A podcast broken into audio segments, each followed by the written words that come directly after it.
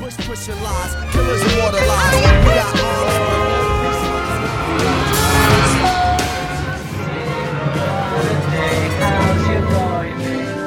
Friend and me, we don't fail now. I can't take why, but now why the hell you wanna fight? Open the eye. Things that you do.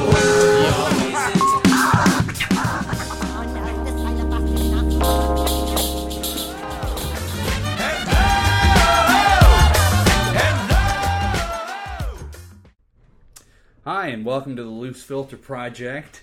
We have a rare special event planned for you today. I'm actually sitting in the same room with my collaborator and partner in crime, Bogus Pomp. Believe it. Believe it. We're both here talking in the same microphone. Today, we thought we would talk to you. We're going to try to lay down in BP's brief visit here to California the tracks for a few podcasts, where we can both talk to you as conductors. And we thought it might be interesting for this podcast to talk a little bit about the conductor's role and the influence a conductor has over a piece of music, which is something that's sort of obscure to a lot of people. I don't know if you do, but I often get asked, What does a conductor do? You know, other than stand up there and wave your arms around and terrorize the musicians and... Right, and threaten their offspring or whatever. And it's one of those questions that's so huge it always freezes me. Right, it's like what? I just sort of lots. Yeah. Everything you hear, at least half of that. Yeah. So we thought we'd use a piece that hopefully is familiar to all of our listeners. The first movement of Beethoven's Fifth Symphony, the very famous Fate motive, bum bum bum bum. And looking at two recent recordings of this piece. One by Simon Rattle, the current conductor of the Berlin Philharmonic. In this recording, he's guest conducting the Vienna Philharmonic. And one with Benjamin Zander, the Boston-based American conductor, guest conducting England's Philharmonia Orchestra. Before we get into any specifics, though, we thought we'd talk in general a little bit about the conductor's role and answer some of those questions I mentioned. Like, you know, what is a conductor's role, especially with a work that's... widely known and really well known. Mm-hmm. I think, part of it depends on what level of group you're conducting, not to make distinctions right away. But I think one of the best definitions of conductor that I've heard came from Michael Morgan, who conducts the Oakland East Bay Symphony in the Bay Area. He said being a conductor is about being a leader among equals, and that it's a partnership between the conductor and the musicians, but it's the conductor's responsibility to make a cohesive whole out of a piece of music. Yeah, I've definitely always viewed our role as a sort of chief collaborator. Right. You know, I mean, the great performances, especially now with this generation of conductors, like around Simon Rattle's age, who are, early 50s, mid-50s, who are very young, you know. They're just arriving sort of at the top of their craft. You really see, especially when you watch them in rehearsal, how collaborative they are. I mean, they say things that a generation or two would have been unfathomable, like, what do you think of that passage? How should that phrase go? They actually actively ask their players and engage them. Right. You know, in the decision-making process. So yeah, the conductor's role is sort of, the buck stops with the conductor. The decisions do ultimately need to be made about a conductor. By the conductor. But... I thought, maybe we should talk about the kinds of decisions you have to make. I mean, we're looking at the first movement of Beethoven 5. Uh-huh. What decisions are there for you to make?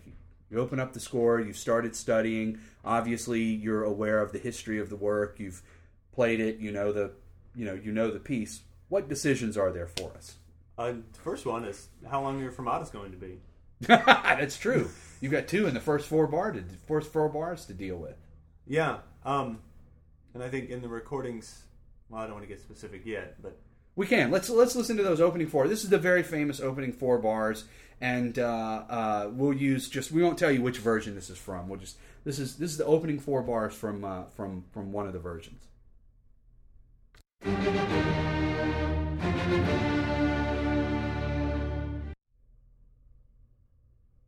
So right away, you have to make a decision about how those opening bars, you know, how long are those fermatas going to be? Right, and in the excerpt we heard that the first fermata in particular is very short, and I think that sets the tone for the whole movement, and then the conductor keeps that going with the brisk tempo, but to me it seems very breathless right off the bat because he made that first fermata so short. Well, and not only did he make the fermata short, the entrance is on top. It's not fermata release, third bar. It's ba-da-da-da, ba-da-da-da. Right. So they're one on top of the other, and that really sets you up for a much more forward-leaning kind of frantic mood for the thing. We should contrast it now. That was version A, but this is version B, where the fermatas are a little longer and there's a little more space after them. Hmm.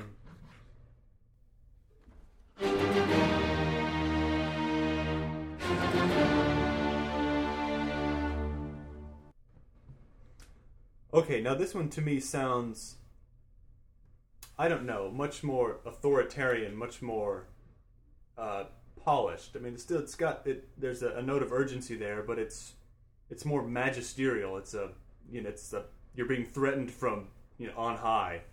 Rather than a car speeding at you, right, or somebody, being in the car or somebody mugging you in the alley, right. That's to me is the main difference between the two, and then that sets the tone. It's the pace is not as quick as the first excerpt, and there's not that sense of urgency. And as it plays out in the first minute or so, as you move through the exposition, the mood of those first four bars of the two versions really plays out to my mind. Mm-hmm. If you listen to version A, we can tell you that's the Benjamin Zander version. Mm-hmm. It's much more driving and it's much more urgent. And version B, which is Simon Rattle conducting the Vienna Phil, it's not that it's not urgent. It's not that it lacks momentum. It is. It's much more refined in a sense. Right. And Rattle, I notice, if you listen in the first 30 seconds or so, goes a lot more for textural transparency. You hear the horn crescendos much more predominantly. You hear the woodwinds passing around that four-note motive a lot more in the foreground.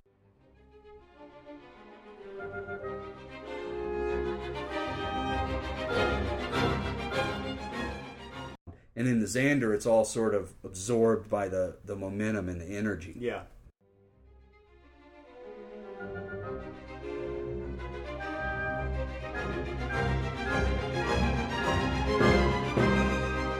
It's definitely the Rattle version is more carefully crafted. The emotional statement he wants to make is obviously there, but it's to him it's not like the sole concern where it seems to be in the Zander, where the emotions he's trying to elicit are forefront right away.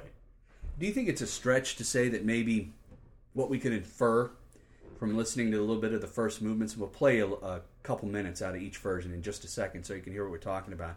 But do you think it would be too much to infer that for Zander, this movement is about the experience, the rush of these sounds, and Rattle is contemplating more the object of music as well as the experience of the music, because the structure comes through, the texture is more transparent in the Rattle, where Zander seems to be putting more emphasis, though it's very clear. I mean, everything's there. Right. Here, we have to say to our listeners, we're parsing levels of greatness here. Mm-hmm. I mean, mm-hmm. Both of these performances are stellar and absolutely first rate.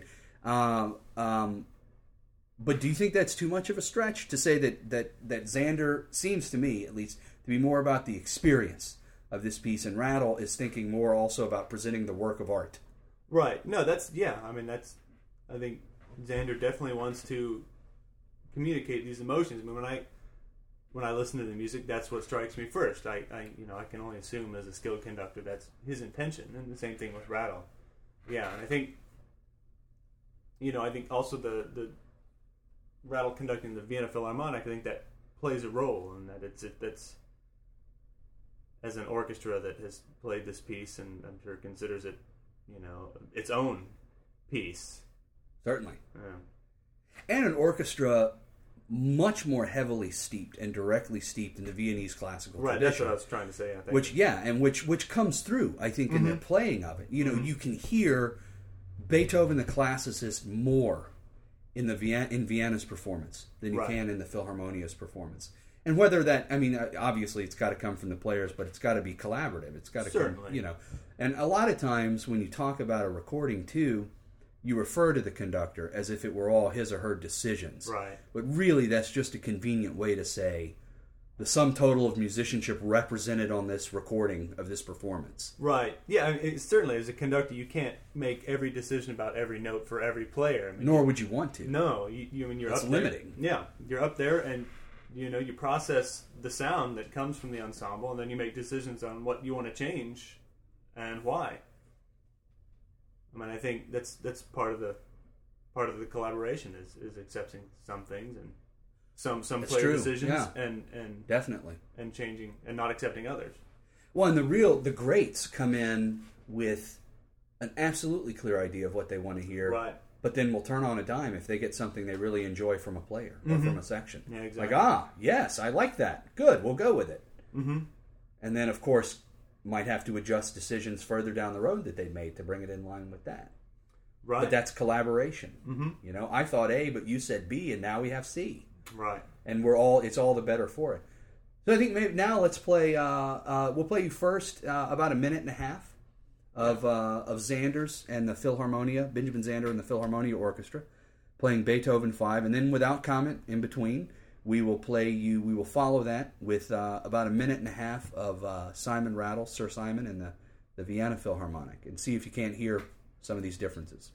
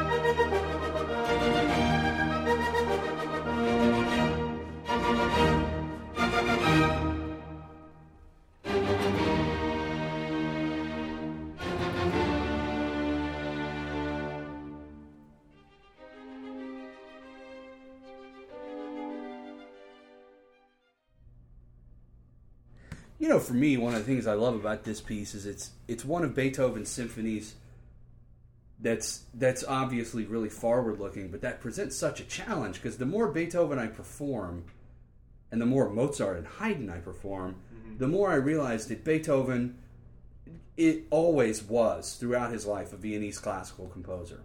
Yeah. And so reconciling the fact that the symphony in form, in most of the technique, is very classical, with a capital C, with the sort of fire and passion Beethoven was trying to imbue his musical expression with, uh-huh. is like often tough, because when he writes triple forte on the page, with a modern orchestra, you can overplay that dynamic a lot. I think you can make these symphonies into things that are beyond what Beethoven imagined them to be. Right. Have you had that experience? Yeah, when I did Beethoven 4 in grad school, we had a lot of those problems. I mean, you have to, just kind of nuts and bolts, technical and textural problems. Is that what you're getting at? Or how to take what he's given us on the page and kind of... Well, it's sort of like my mind is corrupted, in a sense, mm-hmm. by having learned and played Stravinsky right. and, John Adams. Having played Mahler and yeah. Brahms, even. Yeah. Knowing what... to a great degree, Beethoven sort of opened the door for. Right, okay. And not letting that... It's what we were talking about earlier, before, obviously, the recorder was mm-hmm. on. That in the 70s, the period instrument movement sort of started with Nicholas Harnoncourt and Christopher Hogwood and people like that, mm-hmm. trying to get back to authenticity, and as much as we can ascertain authenticity from this vantage, but getting away from this habit that the Golden Age conductors and the Silver Age conductors, even like von Karajan, had... Of doubling winds and doing 90-plus member orchestras to play Beethoven, kind of Mahlerizing Beethoven. Right. There's a recording of a von Karajan recording of the Mozart Requiem that I bought, and then the Tuba Mirum, the trombone solo was doubled. I laughed and turned it off at that point, and I never listened to it ever again. Right, and that's the most ridiculous thing. But for a long time, it was like, of course, that's what you do. Right, of course, you need 300 voices for the Mozart Requiem. Right, and this is in a sense, while the period instrument movement obviously didn't literally triumph. We don't haul out our gut string violins and our valveless brass instruments every time we want to play Beethoven. They did really succeed in that, while the spirit of Beethoven's expression may lend itself to 90 players with a billion decibels and, all that stuff. Right. That really distorts the essential Viennese classical nature of all of Beethoven's output, mm-hmm. I think. And what's clear to me in both of these recordings, which are recent recordings, is that no matter how sort of, fiery they get, especially in the Zander, because one of the things he talks about is real strict adherence to Beethoven's tempo markings, which, of course... fast. Right. Even though he goes after that, getting you in the stream of the experience, mm-hmm. it always sounds like a classical piece of music to me. Right. I think something that also has helped that is that, conductors in the first half of the 20th century, I think Beethoven was just like this giant, monumental figure to them. He was like a saint, a hero, a deity. And I think now, especially... with all the biographies that have come out lately and the music scholarship, the more it just gets more and more personal and personal. I think part of it is that Beethoven has become a human again, become a fallible human. That's a good point. Yeah, that's true. And I think that's part of it, but definitely the performance, the practice movement has influenced it. I think we've all heard performances where we go and hear classical music that's the classical. Music from the classical period, Mozart, Haydn, or Beethoven, and that's just way overblown. Schubert. Don't forget Schubert. And Spohr. That giant among men. Right. But even your professional works is way overplayed. It's just, it's not the same. You can't... To play with large forces, it just doesn't work. And there's something... I've done a lot of Mozart with my youth orchestra this year, and I think it's I don't know, to get that music to speak, I think you have to think a certain way. I think the same is true for Beethoven. I mean, you have to get your players to play with, intensity, but that doesn't necessarily equate volume or the harshness of attack or all these things. I mean, I think, and going back to the decisions that conductors make, I think you have to. There's a way to achieve intensity without strength of numbers or without volume, and it's mental. I think you have to, and I struggle with this as well. And sometimes we were able to achieve it, and most of the time we weren't. But. And this sort of highlights the one of the fundamental fine lines that a conductor has to walk in that role. In that you have to be very full of yourself in the sense that you have made clear decisions, you believe in the decisions you've made, and you have a clear idea of how you want a piece to sound, but you also have to be selfless enough that your own person as a musician doesn't overshadow the composer, doesn't overshadow the work itself. And I think when you listen to that famous von Karajan 1963 Beethoven cycle, that everybody has, that has a Beethoven cycle, that is, that red cover with him with his, flowy hair cover picture on the cover. Mm-hmm. When I hear that, I hear von Karajan first and Beethoven second. Right. There's a real danger for a conductor, is what I'm saying, in imposing too much of yourself on the piece. Mm-hmm. And at its essence, as I understand it anyway, both of us having grown up after the period instrument movement was already, sort of underway, that our role is first and foremost about revealing the work itself, rendering it as faithful as we can. Then we have a secondary responsibility, ourselves as well as the players, to infuse it with our own, passion and decision making. And I think both of these conductors do a tremendous job of keeping Beethoven in front and center. Right. I mean, I agree. And I have to say that kind of my de facto starting point for learning a piece is fidelity to the score and whatever that means, and it's right. You can't. I don't know.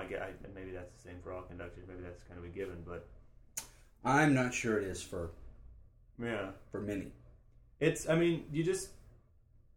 I don't know that you just. I mean, you have to absorb the piece so to the point, and to learn about it and think about how every note and gesture is to sound. I mean, you get all these things. I mean, and not only in your head. For me, I find that you learn a piece and it goes in your head first, and then it kind of seeps down into the rest of your body once you feel a piece in your bones. And then when you go to rehearse it, for me anyway, to me that is, you're speaking as the composer or for the composer. I think that's. I don't know. Well, I totally agree. And one of the things that frustrates me is that for all of its precision, and when you step back and think about it, the language of musical notation is fascinating and extraordinarily clever. To be able to write something down like a 45-minute symphony, and have people be able to reproduce it almost 200 years later. I mean, that's amazing. That's astonishing. Yeah. With any sort of reasonable facsimile of what it was 200 years ago. Mm-hmm. And, we can't ever reproduce it, but my sense is we've gotten pretty darn close, Especially with these Jonathan Del Mar's scholarship on the Berenreiter editions of the Beethoven. Mm-hmm. There's been some Beethoven scores in the last decade that have come out that have been real concerted efforts at getting as close a text to Beethoven's intention as we could, but my frustration is that for all its specificity, it is still completely vague. Oh, yeah. So Beethoven writes SF under a chord for the whole orchestra, which of course means forzando, which indicates to be played with a loud impact. Well, what kind? Is it an impact of volume? Is it an impact of attack with the tongue or the bite of the bow into the string? Right. Is it, how long is it sustained? It doesn't say. It just says SFZ under a whole note. Well, what does that mean? Mm-hmm. Do we sustain it for the length of the note, or is it only at the front end? Or an accent mark. Well, what does that mean? Doesn't tell me anything about the back end of the note either. Right. And so, all these minutiae that you have to make very specific decisions about and make them jibe with your overall sense of the work. Right, yeah. Yeah, that's the thing. It can be a tremendously frustrating process, I think, in some ways. Yeah, I mean, and every decision has to be consistent with, you know, your the whole, yeah, right, your kind of whole conception of the piece. It's maddening. It's one of those things when you hear, because most of us who listen to Beethoven, you know, if you go buy a commercial recording, it's going to be pretty good. Right. Even not so good commercial recordings are really pretty darn good. Yeah. And when you hear it done well, it just sounds right. And so it doesn't occur to a listener the millions of minutiae, the decisions that went into this note, attacked this way and this short, and it must match the 5,017 other times that it occurs in the next 45 minutes. Right. Because of this, you know. When you hear it done right, you're not even aware of it. Right. And speaking about that consistency, I don't know if you've had this experience, but I have. Hearing a performance of a piece, usually from the standard repertoire, that you thought was great and like disagreed with completely. Oh yeah. But because definitely. it was so consistent the whole time, it was. I mean, this was just. You can tell the conductor thought about every detail and executed all of that, and yet disagreed with all the decisions. Oh, definitely. It's like my teacher used to say, the only wrong decision is no decision. Yeah. That's the most offensive performance is a boring one. Right. One where there are no decisions in evidence. I've heard performances of works that I know really well, mm-hmm. that I feel like I perform well, mm-hmm. And thought, I disagree with every single decision this conductor made, from tempo to style to everything. But wow, that was a really compelling performance. Right. Yeah. And if... on the other hand, if there was ever a piece that fell victim to no decisions being made, it would be Beethoven 5. Yeah. I mean, it's amazing when you listen to recordings, you hear performances of a piece like that, and you are not moved. Shocking. You know, another thing that occurs to me is when you listen to the Golden Age recordings of Beethoven 5, right. I think we don't take into account how much the technique of conducting has advanced through the 20th century. Mm-hmm. Because for Zander to be able to go, ba-ba-ba-ba, ba-ba-ba-ba, right on top of it. I mean, you listen to these old recordings from the 30s and 40s, and they're very careful about those bars. Mm-hmm. Because they were terrifying to a conductor. Yeah. So you hear, ba-ba-ba-ba, release, wait. Prep, ba ba ba ba. Release, prep, ba ba ba ba da ba ba ba da. And then you had those like two generations of conductors who just simply couldn't believe that Beethoven meant the metronome markings. His metronome had to be broken. He couldn't possibly have meant the tempo that he wrote down. You know, and of course now we look at it and we go, no, he did mean those tempos, and the technique of conducting and players' ability to read a conductor has progressed such a great deal that I think, like, you and I are the benefit, have the benefit of being able to go ba-ba-ba-ba, ba-ba-ba-ba, and do it all with the stick, and players are right on top of it. They know how to read that, in other words. Yeah, yeah, they do. It's, I don't know, I mean, they just, who knows? So we leave you in this part of the discussion. We'll call this part one of an ongoing podcast. We will leave you here on this podcast with a chunk. With us singing Beethoven. We're going to sing the entire symphony right now. In fixed del solfege. So we will leave you with matching excerpts. Or do we want to match them, or do we want to do differing excerpts? We've obviously cleverly planned this whole podcast out in advance. Mm-hmm. We will leave you with two excerpts. The first one is Benjamin Zander, again, in the Philharmonia Orchestra, and the second one is Sir Simon Rattle and the Vienna Philharmonic, and let you, with our incredibly logical and well-ordered points that we've presented to you, see if your ear can perceive differences in the decisions that these conductors and these players made, given the same source text, the same experience, the same history, the same idiom, and all of those things, and how dramatically different two renderings of the same work of art can be. And not only different, but equally compelling, yeah. I think.